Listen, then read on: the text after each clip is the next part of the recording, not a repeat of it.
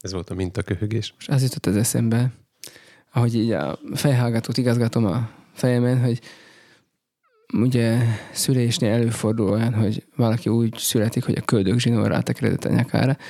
Te úgy születtél, hogy a mikrofon zsinór tekeredett rá, de az orvosok szerencsésen. Hát jellemzőbb lenne a fejhallgató zsinór. Ráadásul ilyen telefonkábeles van nekem, úgyhogy ez jó sokszor körbeér. Szóval az, az orvosok mm, helyre, helyre hozták, revették rólad a izét, és egyből bedugták a jackbe. Tudod, milyen hosszú ez a kábel? Mármint, hogy ténylegesen? Uh-huh. Ezzel a sok tekerentyűvel? 20? Mi húsz? 20 méter. Dehogy? De három. Ja, hát mit tudtam én? Hát most, hát most kérdeztél valamit, de most még Ja, baj, ja, jó, még baj, hogy nem tudom a választ. Hát miért nem tudod? Rossz milyen vágó István lennél, hogy Én C, nem mondja magát C-jukra, de igen, de mondja már, jöjjön be normálisra, hülyéskedjenek. szájon vágó István. Eszembe jutott most, amikor Én nem fogok vele többet kvízezni. nem, mert Ezzel rosszul érzem magam, az most mit tettek róla, nem találtam. hát el. vagy eltalálod az összes kérdést, vagy soha többet senkivel nem fogsz kvízezni életedbe.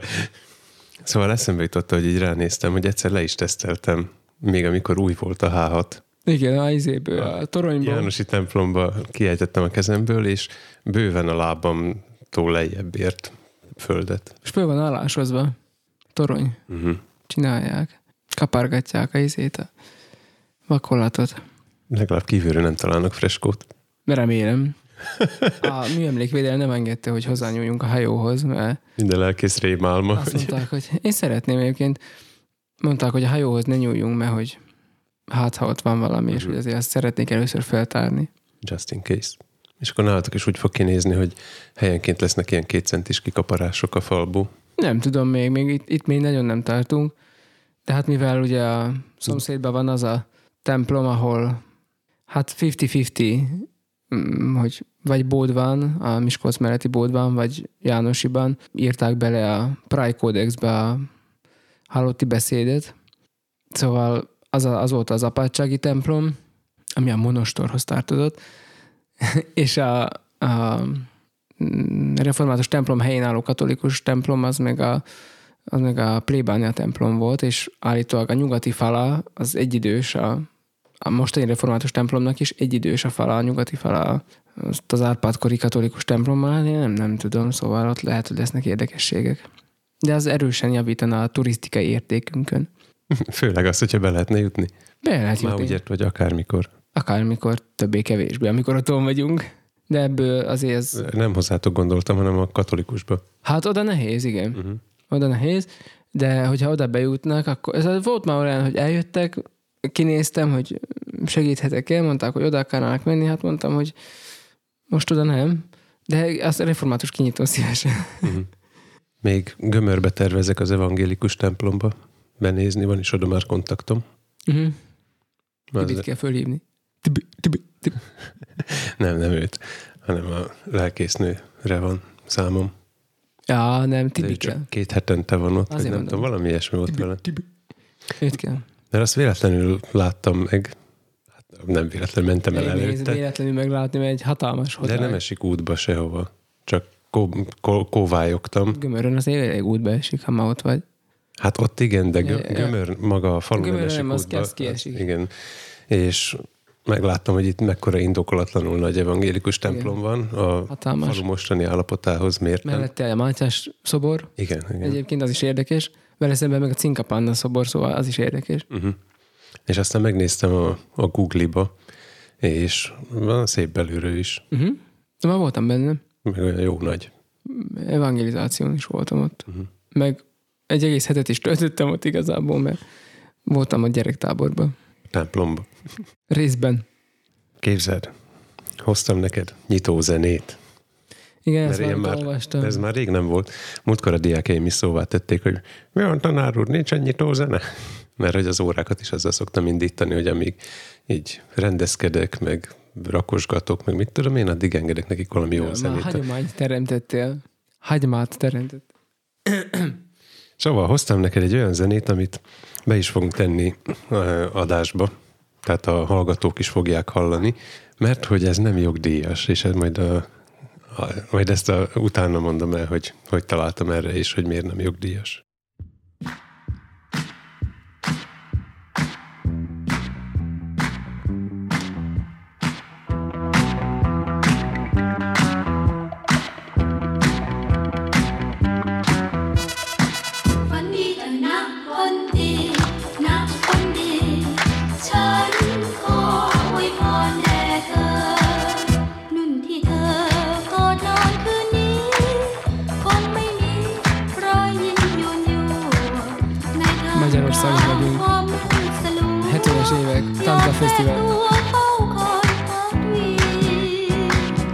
Mindkettővel, csak kicsit vagy mellette.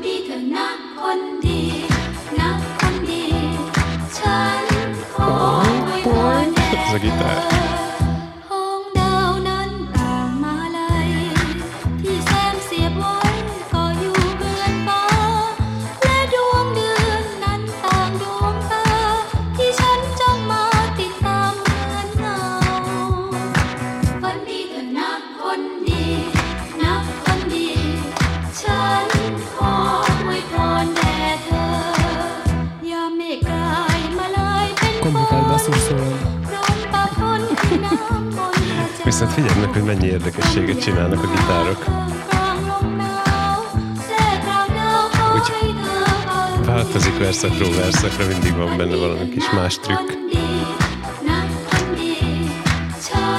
Nem csak az effektekkel variálnak. Egy gitáros mi más csinálna? Szóval reméljük, ezt gitáros nem hallottad. amikor egyszer eljutsz a gitározásnak arra a szintjére, hogy átmész basszusra, akkor megérted, hogy a gitározás az csak arról szól, hogy effekteket válogatsz naphosszat.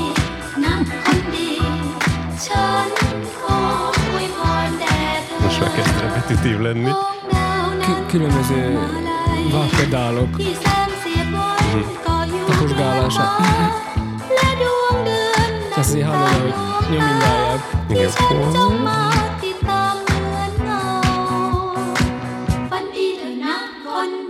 Kedves hallgató, engedd meg, hogy megszakítsam egy kisé ezt a zeneakadémiai szintű dalelemzést, azért, hogy köszöntselek mai adásunkban, amiben a hetünk változatos kalandjait tárjuk eléd. Szokásos szakértelmünket ezúttal a művészeteken túl a történészet és az orvoslászat területére is kiterjesztjük, igazi műgonddal. Laci a szinapszisokat fürkészi, Tomi pedig a jel irányát forgatja fejében. Szóval tarts ma is velünk! Sziasztok! Én Laci vagyok. Én meg Tomi. És mi vagyunk a, a végtelenség fiai. Végtelen szeretettel köszöntünk hát akkor mindenkit. Ha már egyszer Tomi azt mondta, hogy most be kell köszönni, mert így szoktuk, majd erősítsétek, vagy cáfoljátok ezt, hogy így szoktuk-e, aztán jövő héten er- eratáljuk magunkat. Szia, Laci! Szia, Tomi! Nem mondtad, hogy mármint, hogy vártam azt a részt, amikor majd triggereled azt, hogy mondjam, hogy szia, Laci. Nem. Te vagy a műsorvezető, azt csinálsz, amit akarsz, de most következzen akkor a... megszokott, a megszokott dolgokból.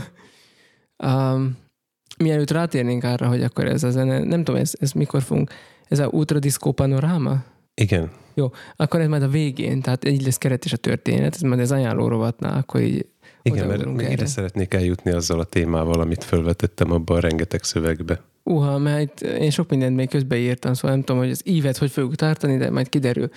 Én még... Jó volt ez az ír, néztem. A follow-up-nak akartam mondani, hogy múltkor beszéltem arról, hogy a, a Nestek... Ez valami trójai játék? A Nestek meg follow nem up. tudom én... Ja, tényleg. A, nek a használata, meg hogy milyen jó, hogy van otthon, meg hasonlók. Uh-huh. És úgy hallottam, hogy közben lett neked is egy. Igen. Most erre kéne valamit mondanom? Nem tudom, hát csak úgy érdekel, hogy így az egy hét után, vagy nem tudom, milyen, milyen benyomásod van róla. Miután visszahallgattam, hogy szerintem ez indokolatlan és fölösleges, és nem tudnám mire használni. Most is így érzed? Egy hét után is? Már most se tudom, hogy mire való igazán nekem, vagy miért jó nekem, viszont a családom szereti. Másrészt pedig arra gondoltam, hogy, hogy hát hogy, hogy legyünk ilyen tech arcok, még a teljesen különböző vonalon is techeskedünk, hogyha nem vagyok hajlandó kipróbálni. Olyan tehes vagyok. Én beütöm a lábam. Szóval úgy gondoltam, hogy ennek ellenére, hogy nem látom, hogy hol a helye az én ökoszisztémámban, mert most ez ilyen divatos szó, ennek ellenére vettem egyet, és most ott lakik a konyhaasztalon. A lányod úgy magyarázta el a fiamnak. Most, most, már, most már ezek a legérdekesebbek egyébként. Mhm. Uh-huh. Jött Lázár, mondta, hogy Blanka mondta, hogy már nekik is van ám Nest Mini. A gyerekeink nagyon állatok. A Tomi bácsi vette Anna néninek, Uh-huh. vagy hát jó, szerintem Tomi bácsi magának vette, de persze így, így, így Anna néninek vette, nem tudom, most már megmondod, hogy akkor ki, kinek is vette, de most ők is azt mondod, hogy a családot szereti, mert te továbbra se tudod, hogy Hát mert Neked a, mire- a lakásban lakik, én pedig hát viszonylag keveset vagyok ott. Mhm. Ha valami, valami műveleteket végzek, akkor vagy az irodámba vagyok, vagy, vagy itt a tiédbe. igen. De a lakásban én nem szoktam, olyan napközben nem szoktam előfordulni Mhm. gyakorlatilag. Én jó pofának tartom, nálunk a gyerekek ezt ugye már mondtam, hogy szeretik, és egyre többször derül ki, hogy a feleségem is vasalás közben, meg mit tudom én, csak így bemondja, hogy játszom valami zenét, és akkor nappaliba például arról hallgatja. Nálunk is ez lett a, a use case. Uh-huh.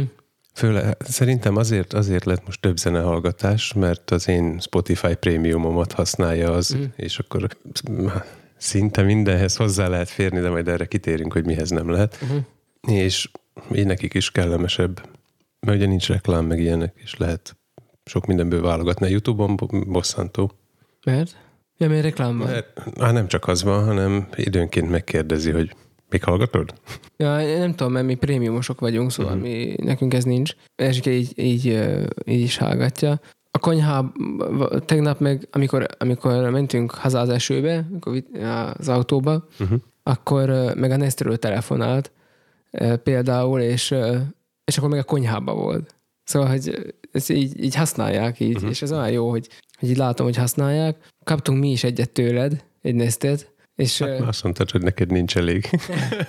így gondoltam, hogy hát fú, most ezzel most, ez, most hova fogom tenni, meg nem tudom én, de hát a, mégis a dolgozóba ennek is így akadt helye, ahol meg azért jó, mert hogyha ott dolgozunk és ott akarunk zenét hallgatni, akkor úgy ott van egyből egy hangszóró, ami uh-huh. szólhat a zene. Tehát, hogy ez is így jó.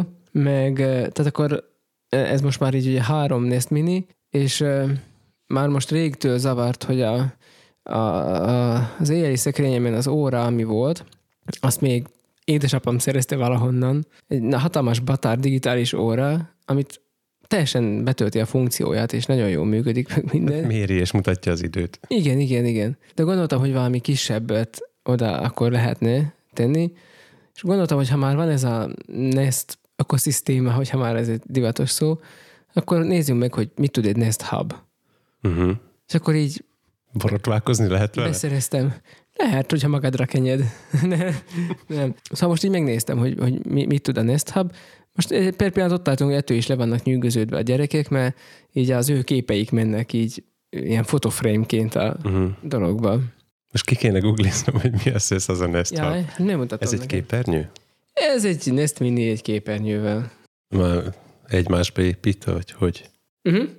Mi ez a kerek, amin vannak számok? Aha, ez egy tabletta. Mondjuk ez a Nest Hub Max, ennek van kamerája is. Jaj, a Ne- Nest Hub mininek meg A nincs. Sima Hub, a sima Hubnak sima, nincs. Sima hub. Sima Hub, meg van Hub Max. Uh-huh. Meg ugyanezt helyszínnel. Ez a, ez a sima, igen. És nem tettek bele, kam- nem, nem, nem tettek, kivették belőle a kamerát. Nem tudjuk, hogy nem tettek-e bele, vagy kivették, de igen. Lehet, hogy alatta. Ha viszont videóval, videóhívást indítasz a duón erre, Uh-huh. Akkor ők látnak téged. Uh-huh. Csak ő, te nem látod őket. Szerintem a gyártási költségek alacsonyan tartása miatt van benne kamera, csak nincs kifúrva. Lehet, lehet, lehet hogy így van.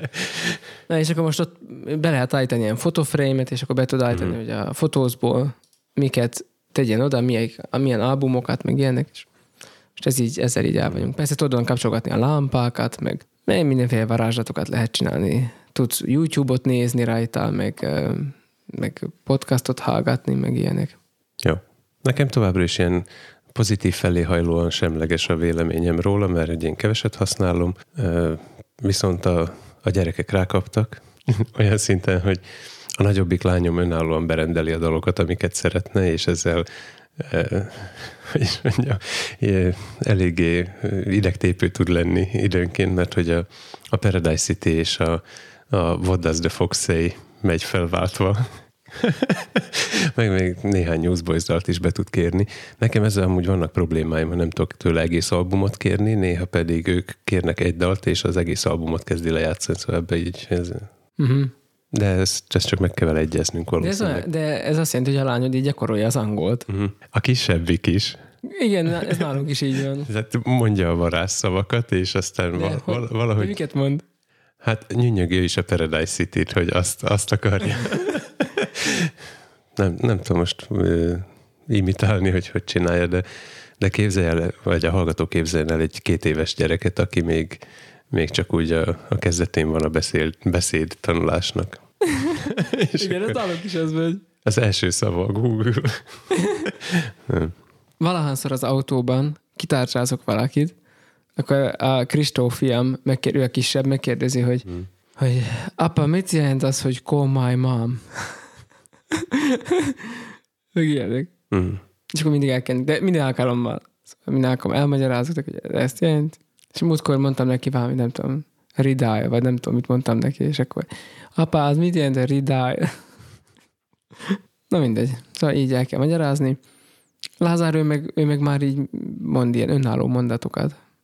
Így próbálkozik. Jaj, a Nest Hubba még az, ami, ami miatt úgy éreztem, hogy ez még jó jöhet, az az, hogy tud róla telefonálni a gyerek is, mert hogy ott van, tehát hogy nem kell bemondani semmit, uh-huh. nincs ilyen voice match probléma, meg hasonlók, hanem csak rátappant, és akkor föl tud bennünket hívni otthonról, hogyha esetleg az a eset lenne, ami nagyon ritkán előfordul, hogy mondjuk Lázár, aki már elég nagy hozzá, hogy így otthon marad. Uh-huh. Például. Lázár pont az, aki be is tudná mondani. Ö, valószínűleg igen. Uh-huh. De hogy ez ilyen vészhelyzetek esetére, vagy ilyesmi. Ha még a Google-nek a rendszerei, akkor még azt akartam mondani, hogy szintén a follow-up részben tegnap jutottam el odáig, hogy akkor fölhívom a Cseres tájvédelmi körzetnek az igazgatóságát, hogy megérdeklődjem, hogy hogy van a bagoly, és... A bagjunk. A bagjunk. Nekem egy újszerű és kellemes meglepetés volt az, hogy a, az irodai gépemen kikerestem a Chrome-ban a, azt az elérhetőséget, nagy uh-huh. megtaláltam a telefonszámot, és amikor rákattintottam a telefonszámra, mert rá lehetett, akkor felajánlotta a Chrome, hogy ő ezt átküldi nekem a telefonomra. Ez olyan kényelmes volt, tehát hogy úgy meglepődtem ezen, hogy ez, lehet, uh-huh. hogy ez már régóta benne van, de én még ezt az nem találkoztam. Vannak olyan feature amik tényleg az ergomóniát szolgálják. Mm. Teljesen meglepődtem. Majd pedig egy nagyon érdekes telefonbeszélgetésben volt részem. Na, halljuk. Majd oda telefonáltam, és beleszóltak a telefonba, hogy halló, Ebből azonnal tudtam, hogy innentől magyarul fogom folytatni, mert azon az O betűn lehetett hallani, hogy ez uh-huh. nem egy szlovák embernek a ója. És ezt nem tudtam, hogy kivel beszéljek, azon kívül, hogy magyar. Mondta, hogy nem tudja, hogy mi történt a bagolja, elmegy, megkérdezi a kollégától, mert hetente váltják ezt a szolgálatot. És mondta, hogy majd visszahív engem erre a számára. És visszahívott, és onnantól kezdve 10 percet beszélt. Ő maga, annélkül, hogy kérdezni kellett volna tőle valamit? Többé-kevésbé igen. Ez jó. Tehát a szomorú része a hírnek az, hogy másnap a, a bagoly végleg elszállt. Uh-huh. Kinyújt. a fertőzés az túl súlyos volt a szárnyán. Uh-huh. Innentől kezdve jött egy, egy ilyen maradék 9 percben ilyen, hát nem is tudom, ilyen bioszféra tanmese, vagy nem tudom, tehát arról, hogy de ne izguljak, mert a macska bagolyból sok van, és vannak kicsinyei, nem fog kipusztulni, és hogy nekik is nehéz, mert hogy kis pénz, kis foci, meg, meg ilyenek. Szóval mondta, hogy kicsit a saját lelkismertést is próbálja nyugtatni, mert hogy tényleg mindent megtesznek, de sok állat elpusztul, és viszont nagyon helyesen tettük, hogy így tettük, uh-huh. mit tudom én. Szóval úgy nem tudom szegény minek mondta, mert én ezt úgy megértettem. Mondtam neki, hogy ne féljen, hogy elviseljük, vagy kibírjuk, hogy hogy ezt a uh-huh. szomorú hírt elmondom a gyerekeimnek is, és ők is ki fogják ezt így heverni. Mondtad neki, hogy nem feltételezed róla, hogy egyszerűen csak kupán vágták, hogy ne kelljen gyógyszeret sőt, még azt is, sőt, még azt is mondtam neki, hogy köszönöm szépen, hogy nem egy tőmondattal intézett el, hanem hogy vette magának az időt uh-huh. és a fáradtságot, hogy ő ezt így kifejtette, hogy, hogy van ez a, a természetes kiválogatódásról beszélt azt hiszem arról, hogy, hogy így bizonyos egyedek elpusztulnak. Mondta azt is, hogy még ha fel is gyógyulnak amúgy ezek a példányok, még akkor is visszakerülnek a természetbe, uh-huh. nem biztos, hogy, hogy túlélnek ott. Mert már azt hiszem ezt szokott mondani, hogy handicappel uh-huh. rendelkeznek, és hát az állatok társadalma nem olyan, mint a miénk, ahol lépten nyomon kerekesszékes bejárat, feljáró parkoló található. Azt, ha felépült volna, akkor se uh-huh. lettek volna jó esélyei a vadászat szempontjából, de hogy így kell csinálni, nagyon helyes, minden, csak hogy, no, hogy értsem meg, hogy ez van. De mondtam, hogy de mondtam a második percben, hogy én ezt értem, de hogy magyarázzam el a gyerekeimnek is, meg hogy na mindegy, szóval végül is kiderült, hogy ez a Csaba volt, Jó, igen. Akivel beszéltem. De ugye ez nem szlovákul. Én nem mondta az elején. Nem, ez végig, ez, ez, ez magyar, magyarul zajlott. Én már gondoltam az elején is, hogy ez ő egyébként. Uh-huh. Uh, és akkor így végig ezt így szépen elmondta, szóval nagyon rendes volt tényleg. Úgy éreztem rajta, hogy, hogy neki ez fáj, hogy, hogy egy macska bagoly uh-huh. megdöglik, de hát most mit van mit csinálni? Érezted rajta, hogy van olyan ember, aki szereti a munkáját? Igen, szerintem hát, ezek, akik ezeken a helyeken dolgoznak, szerintem ők mindegy kicsit ilyen őrültek. Tehát azt hiszem, hogy muszáj uh-huh. ehhez a munkához szerelmesnek lenni ebbe az egészbe. Hát szerintem az, aki nem szereti az erdőt, az nem fog egész nap az erdőbe járni, meg madarakat nézkélni, meg nem tudom én, ilyenekkel foglalkozni. Hát ülhetne irodába is. De ehhez a munkához ez nem, tehát, tehát hogy már mint, hogy ez van biztos ennek is irodai része, de szerintem minimális. Na, de jó az, hogyha valaki lelkesen végzi, amit csinál. Jó, mindegy. Szóval, hogy ez, ez olyan jó volt. Uh-huh. Jó, jó volt az, hogy olyan volt, mint mikor egy orvos közli azt, hogy egy szeretett ember hunyt el.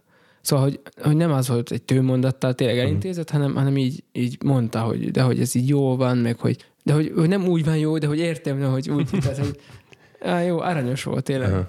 Tényleg jó volt. Lelki gondozott téged. Igen, igen. A alig ismert állat elvesztése okán. Még nevet se adtunk neki. Macska bagoly. De ez van közönséges. Egymás közt csak közinek szoktuk hívni. Pedig, pedig nem is közönséges, mert hogy azt állítod, hogy találtál valamit a Wikipédián már megint, hogy milyen különleges a hallása. A bugoknak mindig különleges a hallásuk, de... Nem is az, hogy nem közönséges, hanem hogy nem tudom. Nem a macska. Mind, mindegy. Szóval elolvastam a Wikipédia oldalát természetesen, és felfigyeltem egy olyan dologra, amit nem gondoltam volna a bagyokról, legalábbis erről a konkrét bagolyról biztos, hogy nem gondoltam. Azt fogod mondani, hogy rossz a látása, mert is a hallásával tájékozódik. Végül is igen. Mert hogy felemásan ül a fejébe. Uh-huh. Ez jön? Ez jön. Mondjatok. De most... Lehet, jó, igen, azért, amit Laci mondod, de... De, de, já, de, de én nem foglalkoztam de ezzel én idáig. Egy, de én csak ennyit mondok. De én nem tudom, mi nyaranta háromszor elmegyünk a solymászatba, ahol ezt mindig elmondják, ezeket a... Jó én is, is voltam a solymászatba párszor a nyáron. Szlovákul beszélnek. Megértem a szlovákot. Jaj, bocsánat, azt hiszem elkerültél. Hát, ha, valakivel besz... ha valakivel beszélek szlovákul, akkor, akkor a beszéd része nem megy, a megértés része az úgy szokott menni. Mm.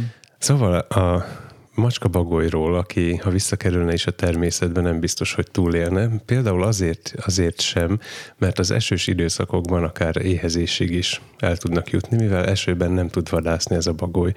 Ugyanis a röpte... A macskák félnek a víztől, én ezt tudom. A röpte az ugyan halk, tehát nem kelt. Azt írja, a Wikipédia magyar változatába kicsit rövidebben foglalták össze. Aki részletekre kíváncsi, az nézze meg az angol változatot, ahol viszont aprólékosabban le van írva. Viszont a magyarban csak annyit ír róla, hogy, hogy nem kelt ultrahangba hajló frekvenciákat a, a röpte, tehát a, az áldozat az csak későn veszi őt észre. Viszont a közhiedelemmel ellentétben nem a látásával vadászik, hanem a hallásával, mert ugye a, a látása ugyan elég jó, de, de nem sokkal lát jobban sötétben, mint az ember. A, épp annyival, hogy ha jól, jól értettem meg abból, amit írnak, akkor fekete-fehéren lát, tehát nem lát színeket, mert hogy hiányoznak neki a, vagy a pálcikák, vagy az a éjszakai, másik, éjszakai másik dolog. Mindegy. Uh-huh. Tudjuk, ott minden tehén fekete, vagy és fehér. azt írják, hogy a recehártyája nem érzékenyebb az emberénél, hanem az aszimmetrikusan elhelyezkedő fülei segítik a vadászatban, szóval amit mondtál, és uh, szintén... Amire a... utáltam inkább csak. Igen, igen. A magyar változatban nincs leírva, az angolban ott még írja azt is, hogy össze van kötve a két hallójárata belül valahogy középen találkozik, és amiatt, hogy a, a a bal oldali van magasabban, azt hiszem, és a jobb oldali pedig lefelé irányul, szóval az egyik fülével, mint a taxiba a rendőr, tudod, hogy egyszerre nézi egyik szem a képernyőn, a másik a billentyűzeten, szóval tud lefelé hallgatni, meg ki tudja hova. Tehát én azért mondtam, hogy csak utaltam rá, mert gondoltam, hogy majd te kifejted, hogy ez a hangügyileg ez, ez miért érdekes, vagy miért jó, mert én egyébként nem értem, hogy attól, hogy valakinek aszimmetrikusan van elhelyezkedve a füle, hogy attól miért jobb a hallása. Azt én sem tudom, hogy ja, maga az aszimetria okozza azt, hogy jó hallás. Az egyik füle lefelé áll valahogy. De az embereknek is a veséjük például, tehát hogy az egyik lejjebb van, mint a másik, de nem tudom, hogy jobb vagy rosszabb a dolog, szóval. Hát, hogyha a fotocellás ajtó hátba vág, akkor csak az egyiket vigye, hogy nem tudom. Ez a sorompó a, a, a metróállomáson hátba csap. Van annak valami neve. Szóval azt hittem, hogy fogsz tudni erre válaszolni, hogy, hogy ez az aszimetria az hogyan járul hozzá a bagyoknak a jobb hallásához. Bizonyára le van ott az is írva. Még valami olyat említ, hogy, hogy csukható a füle, tehát hogy valahogy van, van neki valami ilyen kis védő. Hártya nem hártya, hanem ilyen, ilyen bőr, lebeny, vagy valami mm. ilyesmilyen van. De abban nem vagyok biztos, hogy az ez a bagoly volt, mert aztán mindet átnéztem, ami, amire találtam linket a Wikipédiában. Vigyázza az uh-huh. ilyen kijelentések, hogy az összes bagot átnéztem, nem, nem tudom. Nem tudom, Lázár meglátta, ő egyből azt mondta, hogy Hedvig. Mondta neki, ez nem Hedvig. az angol neve egyébként Tony. Tehát... A macska bagolynak? Aha. Mint város? Nem, az Towny lenne, viszont ezt aval írják. Ezt hallanom kellett volna? Tav, tavni. Uh-huh. Dupla vével. Igen, mint a town. Nem, mert a town az óval írják. Igen, de én most ával mondtam. ával vagy ával? Na mindegy. De most komolyan, ezt, amúgy az angol ezt érzékeli, vagy érzékelteti a különbséget a kiejtésbe? Kéne. Uh-huh. Hisz máshogy van írva. Nem, ez hülyeség, most eszembe jutott a, a csomó azonos kiejtésű különböző írású szó. Tegnap a sign szóval uh, poénkodtunk. Mert? Hát I saw the sign, mint a színusz görbe, uh-huh. meg a... A jel. A jel, igen. Uh-huh. A színusz jel. Sign, sign. Értem, értem. Egyébként mi nem tudjuk megkülönböztetni, de ők, ők meg tudják. Uh-huh. Egyszer magyarázta nekem egy... Nem, nem izgulok, mert ők se tudják megkülönböztetni, mikor én azt mondom, hogy elment, hogy akkor most ez, most ez mit jelent, hogy elmentettem valamit a fájlok között, vagy pedig, ja, vagy pedig elmentem otthonról, tehát... De én értem. De, de ők nem biztos. Meg valószínűleg 100 kilométerre arrébb se biztos, hogy meg tudják különböztetni, hogy hát én ezt a két szót egymás után elmondom. Igen, nekem ez föltűnt, amikor ide kerültem, hogy nem ugyanúgy használjátok az e hangokat, mint mi a, nem is tudom, hegyesbe, vagy valamelyik, valamelyik ilyen szóba. Nem tudom, ford, tehát hogy fordítva volt, hogyha én azt mondom, hogy valami hegyes, akkor az azt jelenti, hogy, hogy hegy képződmények vannak azon a területen. Hogyha azt mondom, hogy hegyes, akkor pedig, hogy a ceruzának a, a ceruza ki van élezve rendesen, ahogy kell. A... Szóval e, ehhez akartam kapcsolni, hogy egy amerikai elmagyarázta nekem, hogy ő hallja, vagyis hogy ő meg tudja különböztetni, hogyha azt mondják neki, hogy desert, hogy sivatagot, vagy, vagy ételt jelent. És magyarázta, hogy hogy kell, mert az írás egyébként különböző, a desert az két esszel van írva, a desert az egy esszel, és a, hát írásban könnyű megkülönböztetni dolgokat, viszont hogy, hogy van hallás, vagy hangzásban is valami különbség, amiben meg tudja mondani, de aztán én, én erre a szintre soha nem fogok eljutni. Uh-huh. Nem is tudom, hogy hova fog eljutni a kiejtésem valaha. Érdekes. Um, még az eszembe, hogy gyerekkorom egyik vicces része az volt, amikor a világ életében Palóc mamám és a testvére uh-huh. nyaranta azon nevetgélt, hogy azt mondatták velem, hogy Perec. És valahogy másképp mondtam azt a Perecet, mint ők, uh-huh. és akkor röhögtek, de ő rajtuk mindenki más is röhögött volna, hisz a krumplit tompernek hívták, szóval tehát, tehát, hogy ők abszolút ők is benne voltak, ugye falun laktak ráadásul, szóval ugye ez a paraszti világnak a, uh-huh. a jelenléte sokkal erősebb volt ott, meg ők még pontosan az a, az a generáció volt, aki, aki tényleg a paraszti kultúrából érkezett még, csak olyan vicces volt, hogy ők nevettek rajtam, hogy én hogy mondom azt, hogy Perec. Na mindegy. Csak hogy mondták néha, hogy mondod, Perec mondani kellett, hogy Perec. De hát ez már csak így van, hogy nem mindig uh, tudjuk megkülönböztetni, hogy mit jelentenek a szavak, mm, mint például Anonymousnál.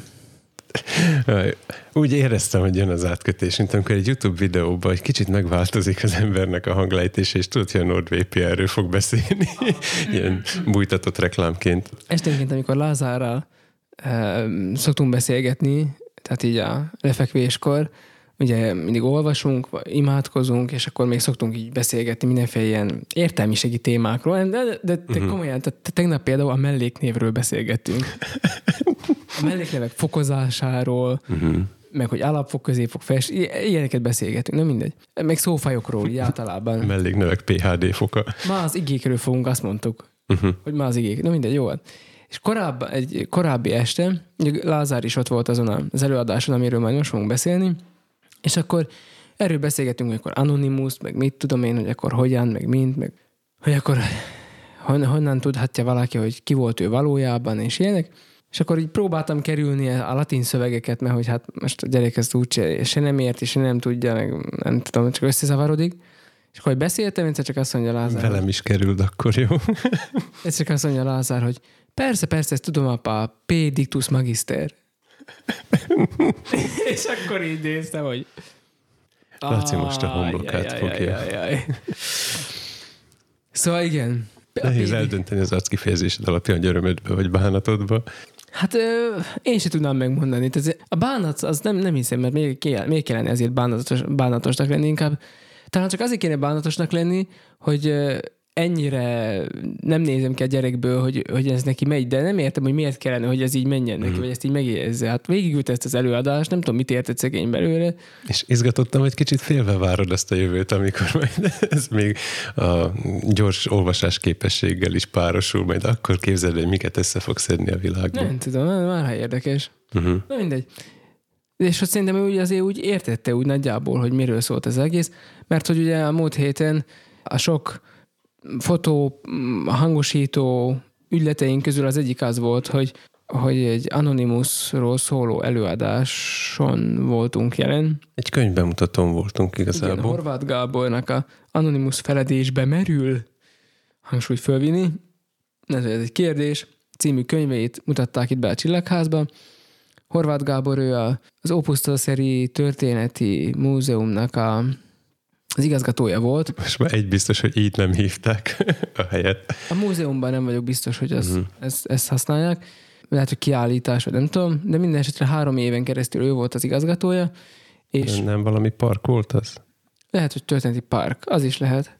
De mindjárt megmondod. Ópuszta szerint Nemzeti Történeti Emlékpark. Ez a rendes Jó. neve. Néhány szót kihattam, amúgy jó volt.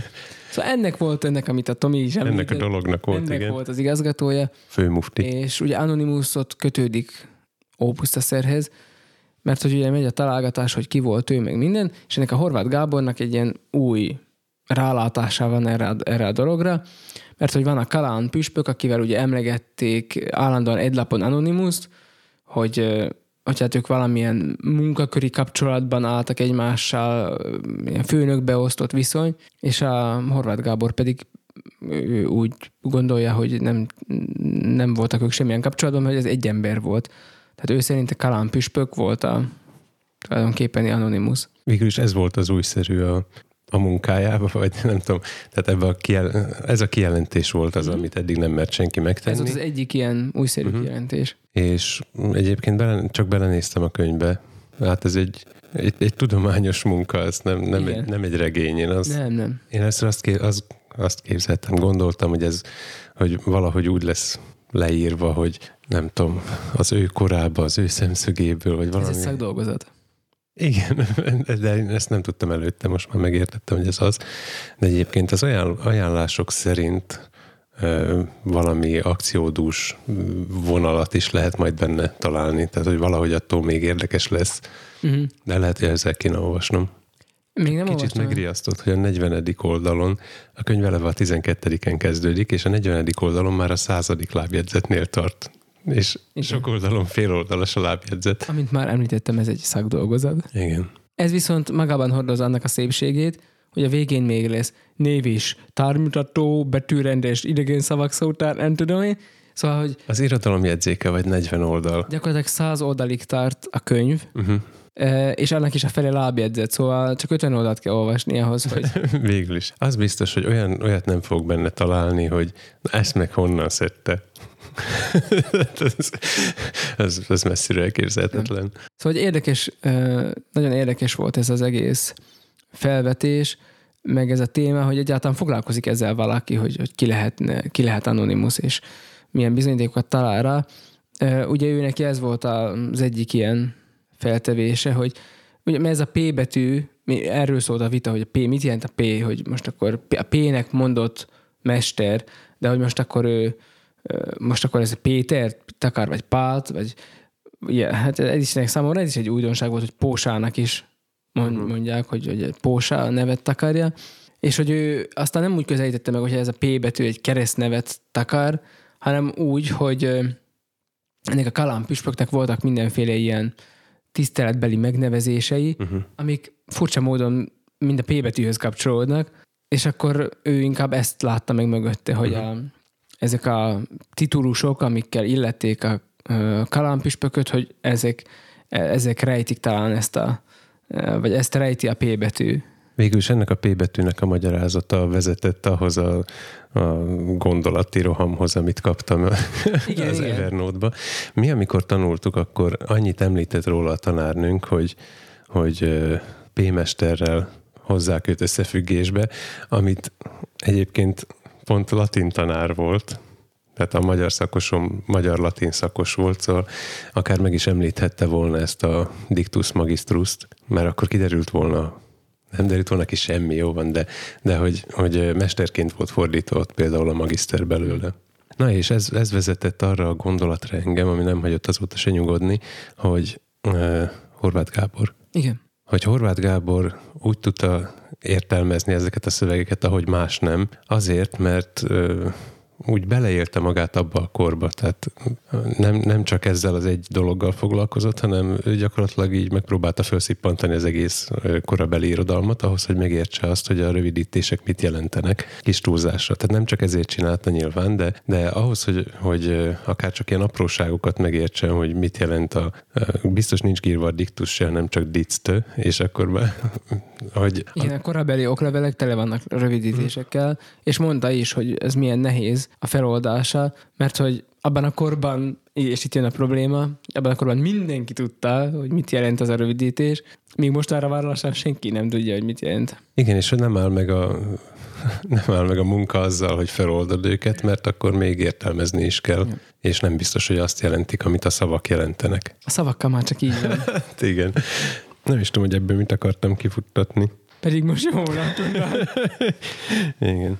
Az egyik gondolatom például az volt, hogy vajon minket is most hallgatnak, és hogy ebben a mostani kor emberei számára lehet, hogy ilyen egyértelműek azok a, az utalásaink, amiket teszünk, tíz évből senki nem fogja érteni, és hogy valahogy az egész kort kéne ahhoz így lefagyasztanunk és beletennünk egy epizódba, hogy, hogy valaki megérthesse. A másik gondolatom pedig a, a kirándulásaink voltak, amikor rendszeresen Vályi Andrást olvasok, és a, az ő leírásaiba is sok rövidítés van, magyarul is van írva, nem is, ami nem rövidítve van, azt sem mindig érted. Igen, nem is annyira nagyon régi, tehát egy pár száz éves, ez a mi nyelvünk viszonylatában ez még úgy elmenne, viszont nem tudjuk már, hogy miket jelentenek a, a mindenféle rangok, meg titulusok, amiket ott szokott emlegetni hát a neveseknél. A kétféle fa vagy mi, mi, mi, mit szokott mondani, hogy kétféle fája. Fája van, mindkétféle, jó, igen, nem igen, tudom. Tehát, ez mit jelent? Tehát tűlevelő, meg tehát lombos, vagy tehát, hogy,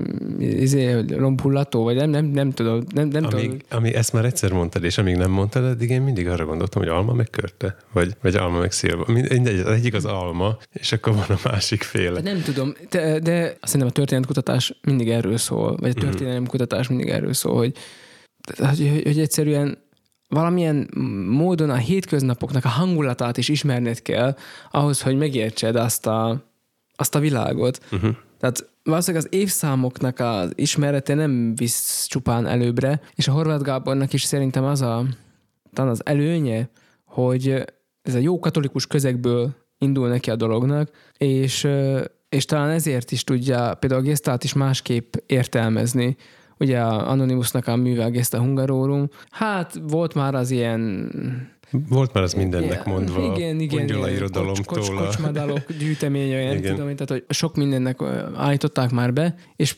mondjuk ő ebben is egy újfajta értelmezést talált, uh-huh. vagy másképp tekint, másképp tekint egész tárra. Nem akarok nyilván minden point lelőni, mert gondolom ez a könyv beszerezhető Magyarországon bizonyára sokkal könnyebben, mint nálunk, és akkor el lehet olvasni. Nem hiszem, hogy minden point lehet ez belőle lőni. Nem hiszem én se. Eleve a könyvbemutató nem a könyvről szólt, hanem a, ez ilyen háttérinfókat mondta el arról, hogy, hogy hogy sikerült magában eljutni odáig, hogy ez a könyv végül is megíródjon. Nekem volt ott egy hát ilyen revelációm, amikor azt mondta, hogy sokan a történetkutatók közül a szöveget ugyan értik, viszont nem tudják, hogy miről szól. És hogy az egyház történészek között is akad olyan, akinek nem feltétlenül egyértelmű, hogy mi micsoda az egyházban. És amikor példának fölhozta a skriptúra valamilyen ragozott formáját, ami írást jelent, akkor mondta, hogy az egyik, egyik csapat az nyilván az oklevelekre gondol, a másiknak meg a Szentírás jut eszébe, tehát a Biblia. Hát és attól függően, hogy milyen millióből érkezik, vagy milyen háttér e, vagy milyen szociológiai hmm. háttérből érkezik valaki, az, az szerint értelmezi. Csak megdöbbentem rajta, hogy ha valakinek benne van a, a szakmája nevében, hogy egyház, és nem, nem a, az írásokról Inkább nem... történész. De, de hogyha az írásokról nem az első dolog, ami eszébe jut, az a Biblia, az Hát ez olyan, mint a... Nyilván nekem azért fura, mert én meg... gáz, villany, inkább víz. Tehát, hogy ez, ez olyan, hogy egyház történész, inkább történész. Uh-huh. Az, a, az a vicc benne, hogy nem is kell a szavak félreértéséhez évszázadoknak eltelnie, hanem sokszor Nekem ez a bajom amúgy az e-mailekkel, meg az, a, a cseteléssel is, hogy sokszor szerintem a, a hangsúlyok, a mimika, a gesztikuláció elmaradása azt hozza magával, hogy csomó félreértés van belőle. Uh-huh. Mert aki leírja a dolgokat, ő nyilván érzi, hogy lehet, hogy gesztikulális, miközben, hogy ezt milyen, miközben milyen írja. hangulattal gondolta. Igen, igen, igen, és akkor a másik oldalra ez pedig már nyilván nem megy át, mert a, a távolság miatt, meg a, a mindenféle akadályok miatt. Szóval, hogy nekem ezzel is, ez, ez, is, ez is ilyen problémás, meg hát lelkészként ezt nagyon sokszor érzékelem, hogy amiről beszélek, az sokszor úgy értelmezik az emberek, ahogyan az én nekik fekszik. Igen. és, és ez nagyon érdekes, hogy Nem biztos, szavak... hogy a hangsúlyos részekre figyelnek oda, amit te, te hangsúlyosnak tartottál. Igen. Még hogyha értik is. Ebben persze benne van az is, hogy lehet, hogy rosszul csinálok valamit, és rossz részeket hangsúlyozok, vagy rossz részekre helyezem a hangsúlyt. Vagy egyszerűen csak jobban felkelti az érdeklődését egy, egy számodra irreleváns szakasz, amit csak ilyen kitöltésnek vagy átkötésnek szántál, ő neki azt kelti fel az érdeklődését valamiért, onnantól azon gondolkodik, és kevésbé észre se veszi, hogy elhangzott egy másik rész közben. Nem. Egyébként szerintem a csetelésnél még, még ilyen korlát az, hogy a mobilodon nem fogsz beírni egy kis regényt, amiben meg, meg is magyarázod, hogy mit, miért, hogy gondolsz, hanem összehúzol három szót, meg kötsz hozzá egy emojit, Igen. ami nem tudom hányat használsz, meg hányat ért meg a másik oldal. Nem tudom, én nagyon buta vagyok ezekből. Van, mit tudom én, van vagy 10-20 féle érzelem, és akkor hármat használok belőle, ez a lol, nagyon lol, meg angry face, és meg van egy sajátom, de... Ami, egy sajátod? Persze. Az a kettős pont és F, mert az olyan vámpírosan néz ki de, de annak nincs rajza, az csak úgy oda szoktam néha bigyeszteni. Látod, ezt például senki nem fogja megérteni. Nem, tehát Már, hogyha... Lehet most érteni, mert csak el, szűk körben használom. El, eltelik néhány év, és akkor... De azt nem fogja tudni senki se néhány évtized múlva, hogy már most se értette senki. Uh-huh. Tehát lehet, hogy például ott is van olyan, lehet, hogy a Péter akkor se értették, hogy kicsoda. Tehát, csak hogy... nem törődtek vele. Csak... Hát ott van, jó van, szép. Szóval hát lehet, hogy egy szűk körben, ahol tudták, hogy Anonymousnak a mit, cimborái, vagy ódás játszópajtásai, ők tudták, hogy hát ez, ő az a pityuka, uh-huh. nem tudom én, de hogy mondjuk, mit tudom, egy város arrébb, egy falu Eleve csak P-nek hívták simán, szója P-nek. Igen, de lehet. Uh-huh. Szója P. Ez ami étel. Uh-huh. szója vérezi. Szó, szója P. Szóval, hogy szója igen. Pép. És uh, hoztad föl példának a, a zenét is, hogy ott is, ott is vannak olyan dolgok, hogy nem feltétlenül tudjuk, hogy hogyan hangzottak az eredeti mm, játékstílusban, akár a Bach darabok, akár más zeneművek, uh-huh. mert egyszerűen Mert nem tudjuk bizonyos azért. díszítéseket be se jelöltek, meg tudták, hogy ez úgy oda tartozik, vagy ha bejelölték, akkor most nem tudjuk, hogy ez a jel mit jelent, vagy pontosan hogyan kellett azt a díszítést lejátszani. Hát, Tehát még ha jól dokumentált a dolog, uh-huh. mint akár Bachnál is, akkor is abba a problémába ütközünk, hogy nem tudjuk tökéletesen visszaadni azt, hogy Mert, mert rám tört az az érzés, hogy mennyire nehéz rögzítenünk magunkból valamit, úgyhogy az, a, a, az később is érthető legyen, és még, még csak nem is száz évekre gondolok, hanem csak egy kicsivel később. És hogy a, a nem tudom, az első hangfelvétel az, az most már jóval több, mint száz éves, de az első értelmezhető, vagy ilyen élvezhető is hangfelvétel az még csak alig száz. uh-huh. És azelőtt nem, nem nincs, azelőttről nincs olyan felvételünk, ami nem csak az információt adja át, hanem valamit arról is, aki közli. Uh-huh. Szóval szövegbe ezt, ezt szerintem lehetetlen beleírni egy szövegbe, hogyha ha valamilyen keretek között akarod tartani, hogy, hogy el legyen mondva az információ, de oda le kellene írni az írónak a, a teljes életét is hozzá, meg egy kicsit a családját, meg hogy milyen igen, a, a a tapasztalatait, helyzet. a környezetét, igen, igen, igen, igen. Például egy ilyet valamiért pont ezen a héten figyeltem rá föl, hogy a, a feleségem egy YouTube csatornát néz, ahol a büszkeség és balítélet, még soha nem mondtam ki, mindig más két szót szoktam behelyettesíteni, ne kelljen ezt kimondani. Szóval annak a... Bűnbánat és bizalom. Igen, bigyó és bogyó. Szóval, hogy annak a kornak az elemzésével foglalkozik a hölgy, talán Elides úrnak hívják, ha nem így, akkor majd a descriptionben nézzétek meg. És kiderül belőle, hogy a, a számunkra ilyen egyszerű, hát irodalmilag olyan egyszerűnek tűnő könyv, vagy regény, az mennyi mindent elmond a társadalomról, és hogyha ha az ő korukba értelmezted, hogy mitől lett ekkora nagy kassza siker ez a, a regény, mert szerintem nem olyan nagy szám, meg, meg hogyha elolvasod, akkor hát milyen ez az egész történet.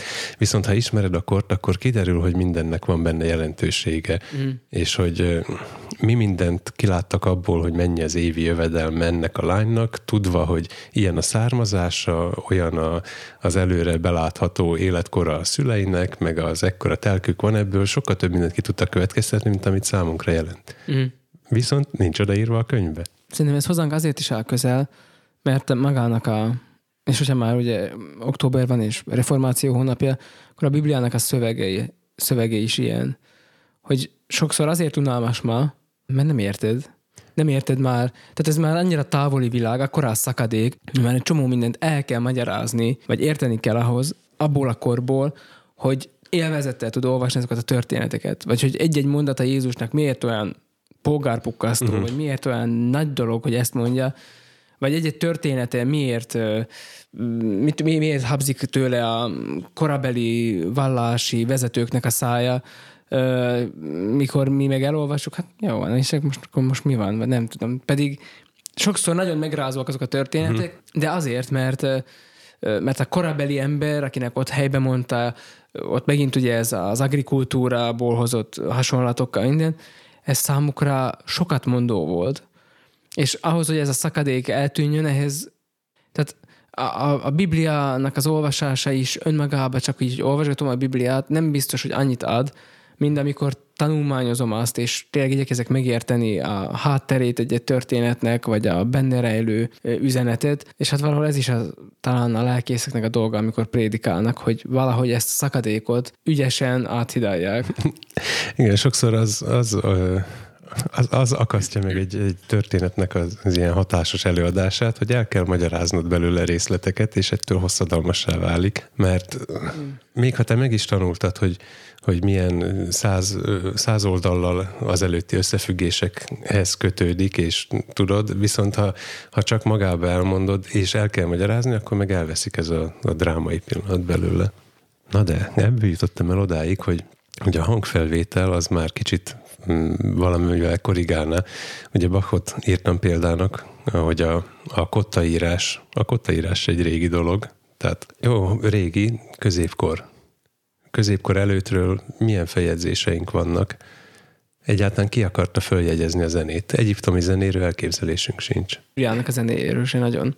ezeket általában abból szokták visszakövetkeztetni, azokból a korokból, amik utána jöttek. Mert azok még nyilván érintkezésben uh-huh. voltak. Szóval mit tudom, az első keresztényeknek a zenéjét nem ismerjük, nincs hangfelvétel, nincs videófelvétel, nincs, nincs kotta, nincs semmi. Viszont például azt mondják az egyházenészek, hogy a Gregorián egész kezdetleges formája uh-huh. valószínűleg az, ami a leginkább hasonlít mert, mert hogy abból alakulhat. Hát az még szomszédságban van, uh-huh. tehát hogy az, azok még olyanok, hogy véget ért ez akkor, jött ez akkor, és erről már van valami elképzelésünk, és akkor ott a szomszédság miatt nyilván, hogy van valami átfedés. Jó, de próbáld meg mondjuk... Nem azt mondtam, hogy ez Értem, kész csak... tény, vagy nem, nem tudom, tehát hogy száz százalékig így hangzott, csak hogy, hogy, hogy talán valamiféle segítséget jelent a, uh-huh. a dologban. Nyilván ugye a, a Zsoltároknál is például egy csomó hangszer van felsorolva, nem tudjuk, hogy a, a zsidóságnak az ószövetségi zenéje hogyan hangozhatott, az istentiszteleti zene, a liturgikus zene, de hogyha sikerül kitalálni, hogy ez a hangszer micsoda, akkor ha már meg tudják építeni, vagy találnak képet mm-hmm. róla, vagy valamit, akkor... Vagy leírást. Vagy leírást, igen, akkor, akkor abból legalább a hangját vissza tudják következtetni, vagy nyilván egy hangszernek adott karaktere van, vagy adott dolgokat lehet csak rajta eljátszani. Van egy hangterjedelme, szóval nem az van, hogy végtelen hangterjedelme van, és bármit bárhogyan el lehet rajta uh-huh. játszani, hanem nyilván behatárolt egy hangszeren a te- játéktechnika. Szóval... Közben arra gondoltam, hogy, hogy próbáld meg egy, egy mai, mai rockzenekarból visszakövetkeztetni Chuck Berry-t, úgy, hogyha nem lenne Chuck Berry-ről felvételünk. Fordítva, tehát a Chuck Berry-t kikövetkeztetni a mai zenéből visszamenőleg. Én értem, igen, mit mondasz, de nem biztos, hogy például a mai kornak a változásai hasonlíthatóak annak a kornak a változásaihoz. Akkor sokkal lassabban változtak a dolgok szerintem, mint most. Pak szerint nem. Mert hoztak neki a fiai egy fortepiánót, és mondta, hogy hát ez az ördögműve. nem, nem ezt mondta. A könyv, az életéről szóló regény szerint az volt, hogy kipróbálta, de azt mondta, hogy ebben nem sok jövőt lát. és hát aztán ott ahhoz képest gyorsan történt változás, hát ez évtizedeken belül elterjedt, és kialakult belőle az ongora. Szóval azért Bachot hoztam föl, mert ő jó németként precízen mm, részbe karcolta egyébként tényleg a műveinek egy jó részét azért, hogy megörökítse az utókornak, és amikor még ezzel sokat foglalkoztam, mert tanul, tehát játszottam is a zenéjéből egyébként áttiratokat, mivel hogy furujára nem kimondottan komponált, akkor derült az ki, hogy, hogy a díszítéseket is jelölte benne, ami jó fejség tőle, hiszen a kornak ez nem volt szokása. Azt viszont a mai napig vitatkoznak rajta, sőt azon a, a vizsgámon összevesztek rajta tanárok, hogy, hogy miért úgy játszottam. Azért, mert a tanárnőm azon a nyáron is részt vett egy ilyen barokk workshopon, ahol ezt kutatták, hogy, hogy azt a mordentet alulról kell leindítani, hogy fölülre. És akkor derült ki, hogy igazából ugye 250 évvel ezelőtt élt, és már úgy senki nem nagyon emlékszik rá, hogy hogy kéne azt autentikusan játszani, mert nincs arról a hangfelvétel. Pek, így jártunk. De még a hangfelvétel se elég. Hát nem látszik az arckifejezés. Amikor csöndben vagyunk, olyankor is beszélünk egymással. A videónál megint nem látszik az egész ember. Később megnézed az egész emberről Nem látszik a, a kontextus. Uh-huh. Ugye most volt ez az érdekes eset, az Ózdi álpolgármester, ezt hallottad, ezt az esetet? Találtak egy fényképet, ahol hát nem tudják, hogy integete vagy Kartlandit. és Lengyelországban vannak, ráadásul uh-huh. valamilyen kiránduláson. Előkerült a fénykép. Ajaj. És most tehát megvádolták, hogy Kartlandit, ő mondta, hogy nem, nem, hogy ő integet annak a csoportnak, ami a, aki a fényképész mögött van, és integet nekik, hogy jöjjenek. Mm. Érted? Szóval, hogy ez nem politizálni akarok, csupán felhozni példának azt, hogy a videó és fénykép sem mennyire nem, nem a mindent jelenti, hisz mm-hmm. nem látod a kontextust. Tehát a, ugye a fényképeknél ez számtalanszor van, hogy a fényképezésnek talán az egyik alapja az, hogy mit helyezel bele a keretbe, és mit hadsz ki belőle. És amit kihatsz belőle, lehet, hogy a kép értelmezés szempontjából fontos szerepe lenne, de te lehagyod, mert Hát itt ez a kérdés, hogy miért hagyod. De... Hát például azért, mert ilyen kontárként, mint én, megtanultam tőled, hogy mindig meg kell nézni, hogy mi van a keret Tehát, hogy körbe a kép szélén, és én például ezt úgy értelmezem, hogy ha van valami a kép szélén, akkor igyekszek nem, tehát vagy legyen benne, vagy ne legyen benne. Igen, Viszont csak... ezzel elérem azt, amit te mondasz, hogy, hogy nem azt értelmeztem belőle, hogy ez része kellene, hogy legyen a képnek, hanem hogy a kép szélén semmi nem lehet. De ez így nem igaz, hogy nem lehet a kép szélén. De én így értelmezem, nyilván, ezért mondom, hogy, hogy Nyilván egy fotóriporternek ez a felelőssége, hogy el kell döntenie, hogy Hát megegyeznek, tartalom hogy... szempontjából ezt benne uh-huh. hagy, kell-e, hogy hagyja. Megegyeznek, hogy ma milyen színbe állítjuk be ezt az embert. hogy ezzel viccelődtünk múlt héten. Hát, de hát erről van szó tulajdonképpen. Izé, off, off record. Tehát, hogy, hogy, hogy, hogy tényleg erről van szó. Szóval ez, ez nagyon, nagyon érdekesek a szavak, a felvételek, a videó is, minden érdekes, mert semmi nem adja vissza teljesen a, az összképet. Bár pont én nagyon érdekes, hogy most olvassuk Lázárral ezt a könyvet, a 20 magyar, aki az egész világ ismer, vagy nem tudom, sosem tudom a cím, nagyon hosszú címe van, és eh, tegnap olvastuk belőle a Gábor Dénest, vagy ahogy mm, Lázár híve Dénes Gábort, uh-huh. és ugye ő a hologramnak a feltalálója, eh, de ez önmagában nem is érdekes, azt eh, veséztük, valamiért Lázárral sokszor így a nyelvtani dolgokról beszélünk, és a hologram, hogy mit jelent a hologram szó, uh-huh. és hogy, hogy ott az így volt le visszaadva, hogy a holosz, mint teljes, és a gram, mint üzenet, és akkor teljes üzenet.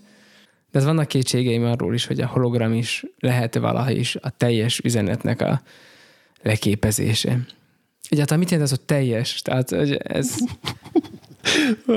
Már most teljesen elcsúszunk a, mi ez a filozófiai de időnként nekünk vannak ilyen filozófiai... Nem, folyton vannak, csak azt mondom, hogy amikor már annyira belemélyülsz, hogy, hogy már ilyen, ilyen szorongásos rohamaid vannak attól, hogy belőlünk semmi nem marad az utókornak, nem, és semmi marad, abból se fognak érteni semmit. Ilyen, ilyen, uh, ilyen, ilyen jellegű problémáim nincsenek. Csak inkább csak az, hogy tényleg, hogy mit lehet hátrahagyni, vagy mit hagyhatsz hátra az utókorra, ami értelmezhető, vagy annak mennyi része értelmezhető. De hogy visszavarázsoljalak teljesen a... Én tudom, testi, hogy hogy kell visszajönni a vele. Testi, a testi valóságba, akkor tegyük fel azt a kérdést. Mi ez a valóság? Mi, mi ez a test? Mit, mit hagy hátra az, hogyha tűcúrnak mondjuk a lábadba? Még ezt le kellett volna zárnom ennek a a Igen? végét, hogy hova jutunk el abból, hogy, Na, ez, akkor hogy juss, juss el az valahol. emberiség folyton... Do- Mielőtt a lábba szúrt tűkről beszélünk. Folyton arra törekszik az emberiség, hogy valahogy dokumentálja magát, és ezért fejlődtek ki. Például ez az eszköz, amit most mi használunk, ez azért alakult ki, mert az emberek annyira akarták, hogy tovább tudjanak valamit adni. Bólogatsz? Persze. Csak magadba. És ennek ellenére is találok olyan gyöngyszemeket, amik a mai, ma már jól dokumentáltnak tartott világunkból is így kicsúsznak az ujjaink közül, mint például az a zene, amit az elején be is játszottunk, ami pedig... Mert hogy? Hát azért kerülhet adásba, mivel hogy senki nem követel érte jogdíjat. Ugyanis hiába, hogy a, a Spotify és a Google megpróbálnak minden zenét bevonzani maguk alá, és az összes kiadót, mert így is vannak olyan zenék, amik pont amiatt, hogy ebből kimaradnak, ettől még ismeretlenebbé válnak. Ez egy 1982-es tajvani pop, disco pop felvétel volt, Tajvanon lehet, hogy talán még valaki ismeri is, és csak úgy maradhatott fönt, hogy valahol vannak a világban olyan fura emberek, akik lemezeket gyűjtenek, de nem a szokásos, megveszem a Metallica összes lemezét, meg a, a nem tudom, Fleetwood mac amit, ami mindenkinek megvan, hanem ezek elmennek a bolha piacra, meg a nem tudom mi, a, a a szemétből kitúrják gyakorlatilag ezeket a régi cuccokat, és a Youtube-on van is, lesz is link a leírásba, két csatornát is találtam, ahol csak ezek mennek. És végül is ezzel megmentenek a kornak egy szeletkéjét, amit senki nem kért. Pedig ennek ellenére nem volt élvezhetetlen az a zene. Igen, ez olyanok, mint a harmadik birodalom porceláncsészéi, amiket egy-egy padláson izé megtalálnak, hogy így... Igen, csak ez nem értékes a világ szemébe. nem tudom, hogy azért az, az sokkal több embernek képez valamilyen szentgrálszerű értéket, mint az, hogy egy tajvani diszkó szingult megszerezzé bakeliton. Szerintem ez csak preferencia kérdése. Hmm, lehet. Azt gondolod, hogy nincs olyan ember, aki a tajvani diszkózenére veszető vadászik? Hát ez bizonyítja, hogy van. Hát akkor... Meg az, hogy amennyire mi bezárkózunk ebbe a, a Google Spotify burokba, eszembe nem jutna, hogy azon kívül is van zene. Igen, ez a buborék szó, ez most nagyon gyakran előjön egyébként. Direkt nem a buborékot használtam, hanem a burkot, a Matrixra utaltam. De, Aki nem tudja, mi az a Matrix, googlizza ki. de, de ez a buborék ez sokszor előjön amúgy, hogy uh-huh. valahogy hogy, hogy a mai világ az erről szól, hogy megvannak a buborékok, amikben te ott úgy benne vagy, A görög filozófia Amik- óta tart ez a mai világ. Igen, amik vannak, mm, időnként vannak meccései a buborékoknak, vagy me- metszete a buborékoknak, Mhm. de hogy azon kívül mi van, azt nem biztos, hogy tudod. És nyilván a különböző YouTube, stb. ez rásegít, hisz mm, a buborékokon belüli tartalmat próbálja neked uh-huh. valahogy adni. Jaj, hogy mondjam el, hogy találtam rá. Az I Did a Thing nevű ausztrál youtubernek a, az aktuális videóját néztem arról, hogy hogy készít egy kalapácsot. És amikor beindítja az esztergapadot, ez a zene szólal meg. Hm. És rögtön éreztem, hogy itt valami együttállás van. Nézem a leírásban, nincs ott. Néz, végig, próbáltam annyi, annyi kommentet begörgetni, hogy aztán rá tudja keresni. Senki, senki nem reagált a zenére. Aha. Akkor megnéztem a többi csatornáját, a Patreon-t, a Discordot, a, a Twittert, és a Twitteren valaki beírta, hogy, hogy hát nem tudom mi ez a zene, de általában innen válogat, és akkor nekiálltam annak a YouTube csatornának a le, leválogatásába, a- ahol ebbe a kategóriában Te történész vagy. volt, volt benne vagy 170 videó, mindegyesével van, és akkor elkezdtem őket ö, bele, bele, és hogy belehallgatni mindbe. Hát úgy nyilván nem jutottam messzire, sokáig tart. Akkor még visszatekertem a Twitterre, és valaki, valaki megmondta a Twitteren, aki elvégezte ezt a munkát helyettem, szóval így találtam rá.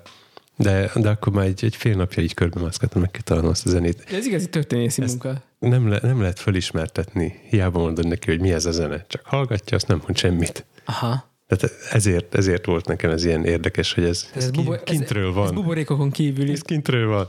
Aha. Nagyon érdekes. Úton van az Audi Technika lemezjátszó. Tényleg. Ne, az, mm, ez egy olyan dolog, amit szándékosan tartom magam távol. Mhm. Tehát erővel.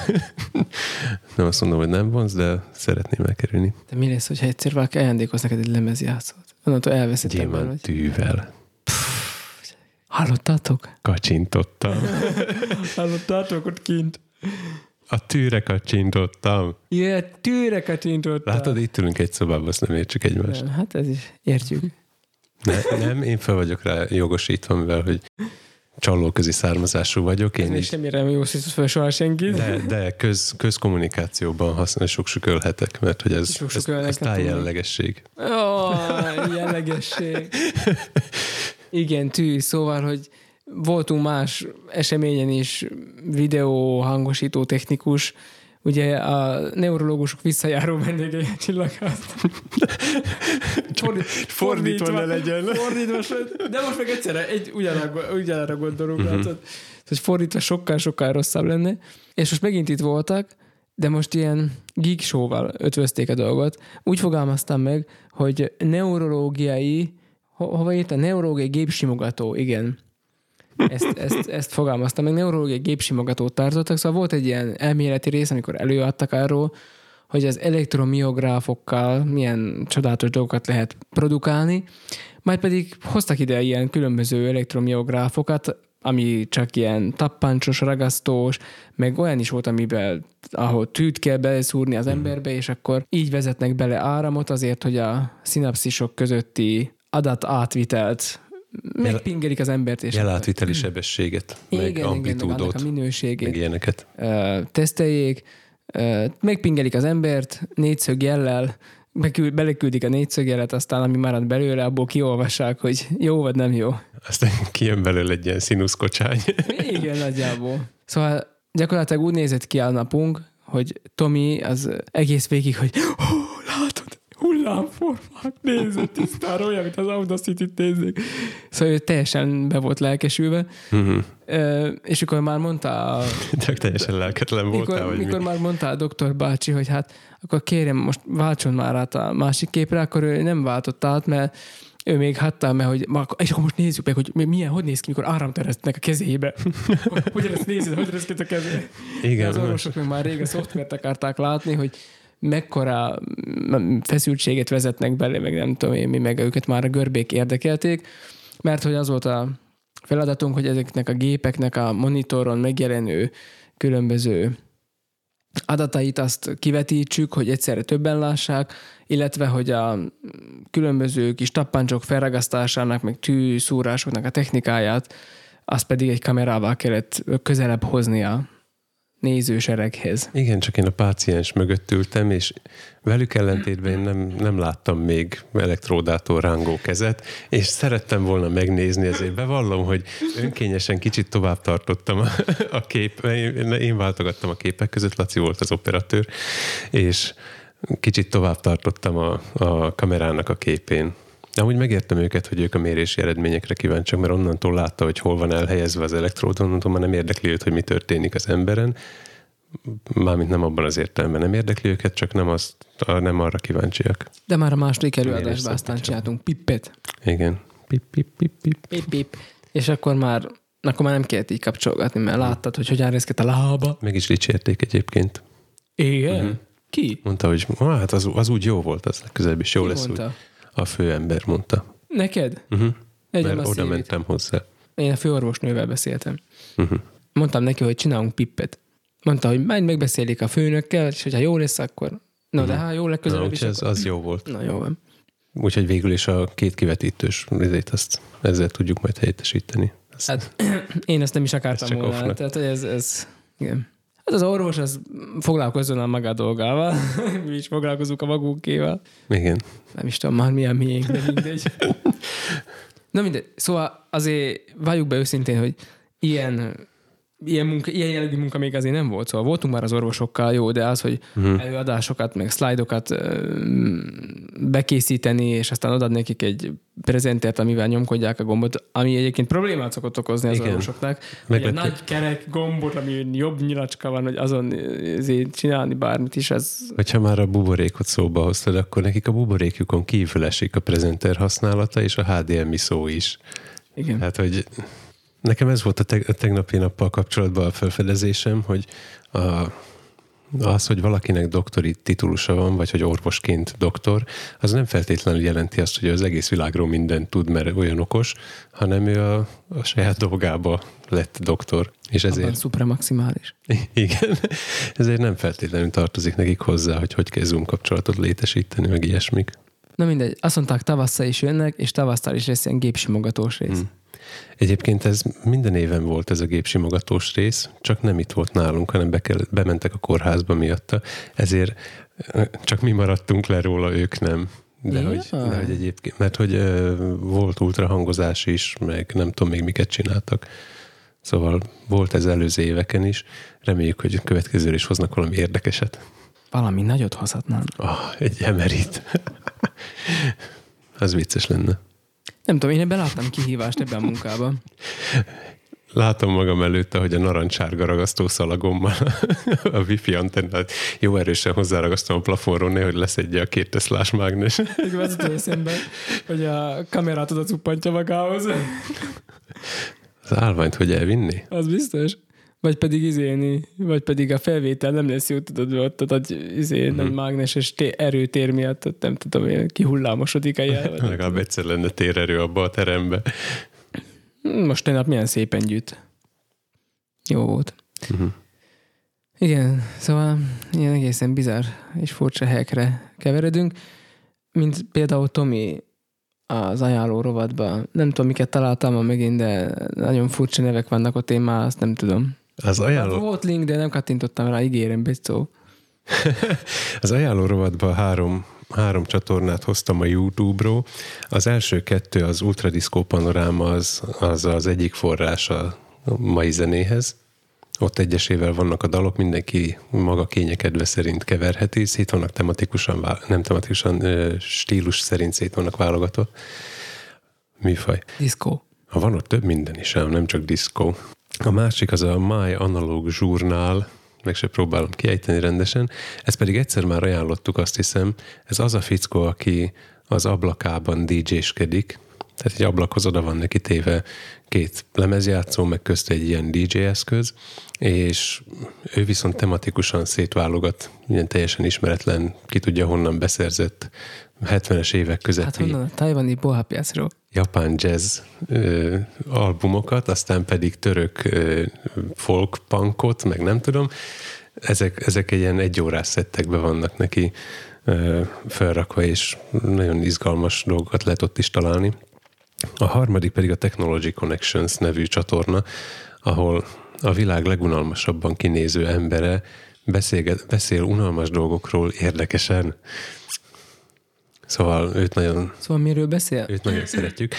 Ő, hát többnyire úgy, úgy, foglal, úgy foglalnám össze, hogy többnyire tárgyakról beszél, használt, egyszerű hétköznapi használati tárgyaknak a, a, a belsejébe mászik bele, de olyan szinten, hogy, hogy a, ajánlom akkor a kenyérpirítósat, ajánlom neked. A kenyérpirítónál valahonnan előszed az Art Deco korából egy, egy kenyérpirítót, amit full automata, és teljesen mechanikus. Ez nem az a fickó, aki a szekérény előtt a regál előtt? De, de, de. Ezt már, erről már beszéltünk. Igen, mert ő, ő mindig, mindig visszatér ebből a szempontból, Aha. hogy hogy egy ilyen elfeledett, vagy, vagy olyan, dolgok, olyan dolgokkal foglalkozik, amikre már senki nem kérdez rá, pedig érdekes részleteket rejtenek. A viharlámpákról készített például egy részt, hogy miért van körülötte az a, az a, tudod mi a, a fém. Igen, az a fém bigyó körülötte, az most a kéménye, a levegőt szívja rajta, vagy mi, kikeresi a, a szabadalmi beadványt, és az alapján meg szét, szétszedi. Nagyjából azért, hogy, hogy a benne levő, levő levegőoszlop nem feltétlenül azon szedi a levegőt, az ha belefúj a szél, akkor össze-vissza csapódik benne, és letompítja a hirtelen léglöketeket. Mm-hmm. Tehát végül is ezen az elven működik. Tehát a lángot így óvja. Igen. Mm-hmm. Hogy nem lehetetlen elfújni, de hogy ez nagyban megnehezíti az elfújását. Mm-hmm. És akkor különböző változatait előszedi. A villanykapcsolókról volt egy epizód. Miért kattog a villanykapcsoló? Nem mondom el. ja. De érted, hogyha már valaki felhívja rá figyelmedet, elgondolkodsz rajta, hogy, hogy vajon miért. Mint ahogy tegnap felhívták a figyelmemet rá, hogy azt mondtam, hogy ez a HDMI kábel optikai, és a fickó nézegette a csatlakozót, hogy jó, jó, de hol, hol keletkezik benne a fény? Mert hogy az optika azt jelenti, ugye, hogy fény, fényúton megy át, és akkor el kellett rajta gondolkodnom, hogy hát tényleg az eszközből nem jön ki fény továbbra se. Úgyhogy valahol, valahol létre kell jönni annak a fénynek. A Technology Connectionsnek van róla egy videója. És tényleg van benne fény? Nem tudom. Nem volt időm tegnap már ezt végignézni, de emlékszek rá, hogy, hogy egyszer beszélt a HDMI kábelekről. Uh-huh. És hogy miért um, szemfényvesztés az optikai HDMI. Uh-huh. Rövid távon legalábbis. Hát nem tudom, de én nem tudom, hogy működik, de, de megy. Tehát, hogy átmegy 100 méteres kábelen, átmegy a jel ami korábban a 25-ösön is alig. Uh-huh. Szóval valamit tud ez a kábel. Valamit. És még vékonyabb is. Slimmer profile. Maradt még benned valami? Nem. Írjatok nekünk a végtelenségfiaikokat gmail.com-ra, választ azonban ne várjatok. Keresétek meg Tomit a Twitteren. Lacit az Instán. Aztán írjatok uh, review-kat, bármilyen megjegyzéseket, küldjetek pötyit, lájkot, tapsot, csillagot, favorizáljatok bennünket. Szerintem adtam ki szerintem. Ne igyatok mosatlan gyümölcslevet. ne igyatok mosatlan gyümölcslevet, mosatok kezet. Uh-huh. Sziasztok. Sziasztok. Sziasztok. Én Laci vagyok. Én meg Tomi. És mi vagyunk a, a végtelenség, végtelenség fiai. Képzeld el, a Google meghátrált. Azt mondták, hogy, hogy kiadták ugye a a, az új OS-t, uh-huh. a hármasat, azt hiszem, és csak azt mondták, hogy a régi órákra már az nem is fog megérkezni, hanem né- néhány régi órára is megérkezik, de alapvetően az új órákon fog majd futni. Uh-huh. És majd pedig, miután már nem tudom, eltett másfél év a YouTube Music megjelenése óta, és a Google Play Musicnak a, izé, a Igen. Le, le, lezárása óta, az órákhoz ugye nem volt a, a VROS-nek nem volt YouTube Music applikációja. Igen. Szóval azok, akik korábban a Google Play Musicos appal az órájukról tudták hallgatni a zenét, és úgy tudtak futni, meg mit tudom én, akinek ez fontos, az most hoppon maradt, mert két világ közé esett, mert a régit már bevonták, az újat nem adták ki. Uh-huh. És bejelentették, hogy a régi órákra nem is lesz. Tehát, hogy csak az új Wear OS-es órák fogják megkapni a YouTube Music appot uh-huh. az órára. Ebből visszaengedtek. És most már a régi órákra is. Szerinted összefüggésbe lehet ez azzal, hogy a régi órák gyártóit úgy hívják, hogy Samsung meg Motorola? Az új órát is a Samsung gyártja. Na de, hogy, hogy két ekkora cég talán tud egy kis nyomást képezni. Nem tudom, hogy milyen vállalat képes a Google-ra bármilyen nyomást is helyezni, mert Szlovákiából is például a bankok... Hát amelyiknek sok pénze van, az nyilván. Nem tudom, Szlovákiából is a bankok egy csomó ideig nyomultak a, a Google-ra, hogy hát engedélyezék már Google Pay-t, meg mit tudom én, és csak nem bírtak velük. Jó, tudom, ez nem olyan... Tudom, van egy Szlovákiában annyi pénz, mint egy É- Samsung, Samsung értem, konténerhajón. Értem, mire akarsz kiukadni. Nem tudom, hogy valóban így történt a nyomásgyakorlás, de, de, de engedtek. Eleve a Samsung gyárt konténerhajót is. Ja, hát a szám, ez minden, amit keleti, az láttuk, láttuk a, mit néztünk, a hülyamát néztük, vagy melyiket néztük, a H High, betűs, de- sen, high Sense-et. Hitachi. Hitachit, a Hitachit néztük, nem? Anyahajó, meg nem tudom, tenger alatt járó, uh-huh. facsavar, jó. Mennem kell óvodába. Nekem is. Tényleg? Uh-huh. Melyikbe? Hát a milyen képe? Ja, most befejeztük? Be. Jó. Megüresítettem önmagamat.